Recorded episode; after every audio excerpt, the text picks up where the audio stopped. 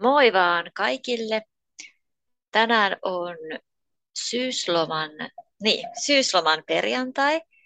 No mulla ei ole syyslomaa, mutta mun kalenterissa luki syysloma, niin sen takia mä sanon, että syysloman perjantai hienosti alkaa, kun piti sanoa, että perjantai 21. lokakuuta 2022.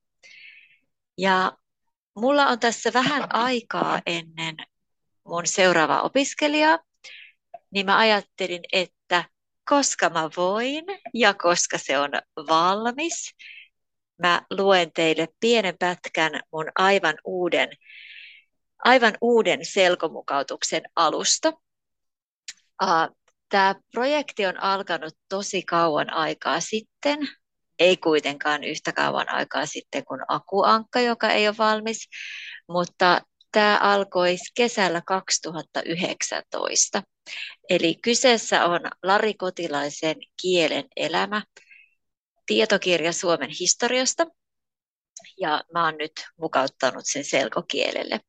Mä muistan, mä ostin tämän kirjan suoraan Larilta ö, marraskuussa 2016 kun me oltiin samaan aikaan Tartossa Viron suomen kielen opettajien seminaarissa ja Lari esitteli todennäköisesti, koska sillä oli niitä kirjoja mukana. Se esitteli tätä kirjaa siellä ja sitten mä ostin, ostin nimikirjoituksella varustetun kappaleen sitten suoraan Lari Kotilaiselta. Mä sain idean tämän mukauttamiseen vasta vähän myöhemmin.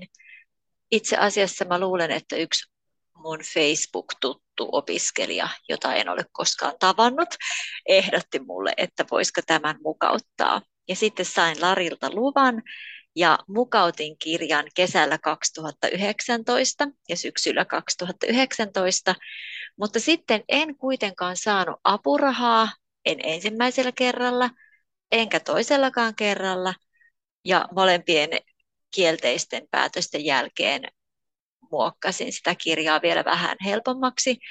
Ja nyt sitten viime keväänä kolmannella kerralla sain apurahan selkokeskukselta ja kehitysvammaliitolta ja nyt sitten tämä kirja on vihdoin siinä kunnossa, että mä oon oikolukenut sen viime viikolla sen käsikirjoituksen ja taiton, eli sellaisen version, missä on myös kuvat, kuvitus mukana, Iina Majaniemen kuvitus mukana ja näkyy, että miten se teksti on sijoitettu kirjan sivuille. Niin uh, mä luulen, että se on nyt valmis. Se on ainakin niin hyvä kuin mihinkä mä pystyn. Ja nyt mä, meidän koira haukkuu, mä luen sen kirjan alusta pienen pätkän. En tiedä, kuuletteko, että meidän koira haukkuu, pahoittelen sitä. Eli kirjan nimi on Kielen elämä ja alaotsikko on Suomen kieli eilisestä huomiseen.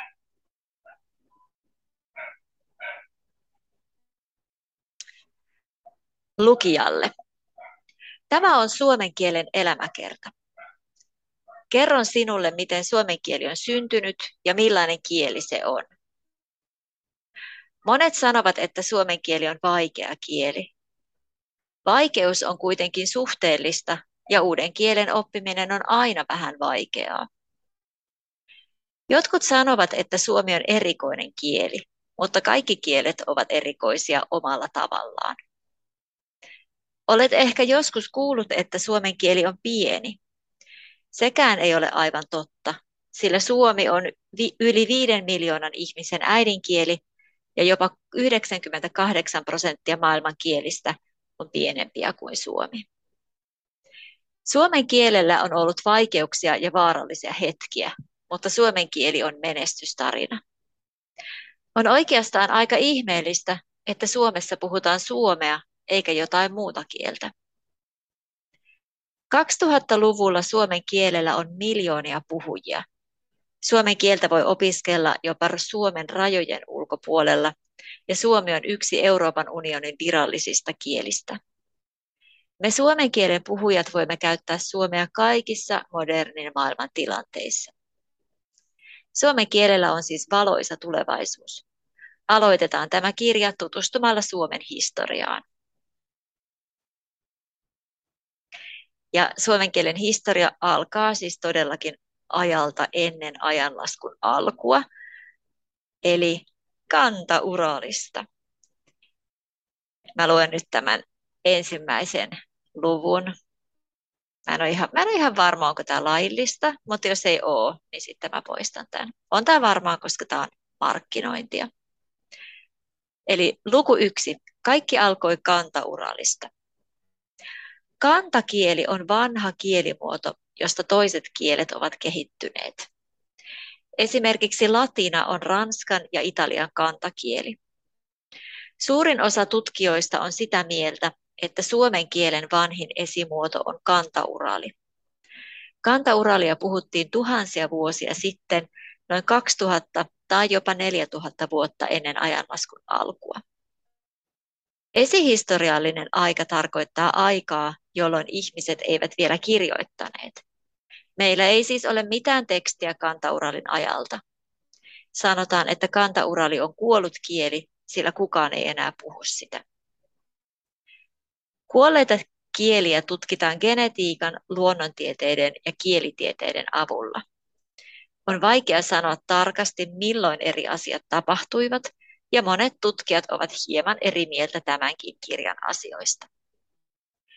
Monet tutkijat kuitenkin ajattelevat, että kantaurali syntyi nykyisen Venäjän alueella Kazan-nimisen kaupungin lähellä. Siellä Volgajoki kääntyy etelään päin ja sen takia puhutaan usein Volgan mutkasta.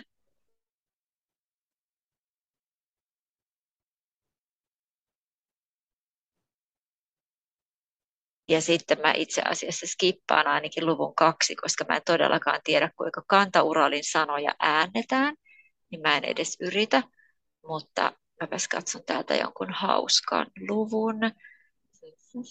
Kiinnostaako, kiinnostaako, mikäs meitä kiinnostaisi tällä hetkellä eniten? aste. Täällä on kuulkaa astevaihtelustakin selkokielellä ja sitten äänteiden muuttumisesta. Sitten tulee vuosi nolla ja suomen kieli syntyy tavallaan. Öö, sitten en mä tuota agrikolan kieltä osaa lausua. Mä menen johonkin modernimpaan lukuun. Ja ihan viimeinen luku käsittelee sitä, mikä on ehkä suomen, tu, suomen kielen tulevaisuus.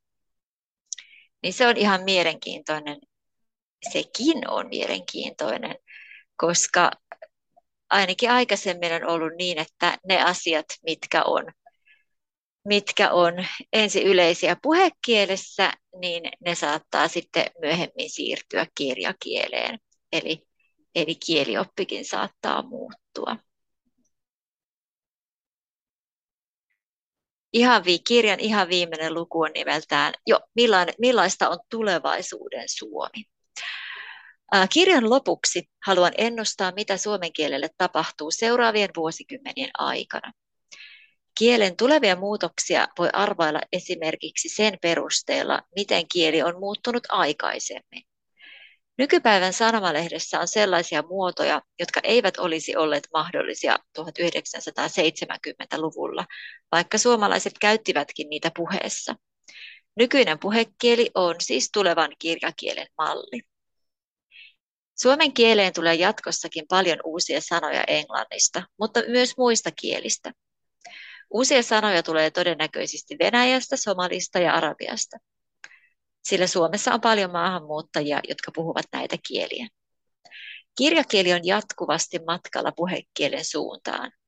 Tulevaisuuden kirjakielessä ei ehkä tarvitse kirjoittaa minun kirjani, vaan minun kirja on ehkä ihan yhtä hyvä. Myös monikon ensimmäisen persoonan verbimuoto tulee todennäköisesti vapautumaan. Ja jonain päivänä ehkä me mennään on hyvää kirjakieltä. Kaikki nämä ehkät on mun omia lisäyksiä muuten tässä podcastissa, ei ole tekstissä. Uskon myös, että tulevaisuudessa kaksoispassiivi eli muoto, tätä ei oltu ajateltu, on mahdollinen myös kirjakielessä. En tiedä mitä tapahtuu, mutta suomen kieli on ihana Ja mä oon tosi tosi iloinen, että tämä kirja on nyt myös selkokielellä, koska ainakin ainakaan mun mielestä aikaisemmin ei ole julkaistu mitään, mitään kirjaa suomen kielen historiasta selkokielellä. Ja tämä julkaisija on, selkokirjan julkaisija on Laatusana, joka on äidinkielen opet... Apua, sanonko mä edes sitä oikein? Laatusana on äidinkielen opettajien liiton kustantamo. Ja sitä kautta mä toivon, että mahdollisimman moni äidinkielen opettaja yläkoulussa ja alakoulussa ja lukiossa ja ammattikoulussa löytää tämän kirjan ja voi sitten suositella oppilaille ja opiskelijoille ja hyödyntää sitä opetuksessa. Mutta tämä oli tämmöinen pieni epämääräinen maistiainen, eli tiiseri, eli maistiainen uudesta joulukuussa ilmestyvästä selkokirjasta, jonka nimi on Kielen elämä. Ja jos on äidinkieli on suomi ja voit huolettaa lukea ihan yleiskielisiä kirjoja, niin suosittelen ehdottomasti tuota Lari Kotilaisen alkuperäistä kirjaa, eli Kielen elämä. Se on tosi hauska, hauskalla tavalla, hauskalla ja rönsyilevällä tavalla kirjoitettu tietokirja. Sitä oli aika vaikea mukauttaa just sen takia, että se vähän pomppii aikakaudesta toiselle, mutta se, oli, se on älyttömän hyvä kirja ja nyt se on hyvä myös selkokielellä. Hyvää päivän jatkoa kaikille. Moikka moi!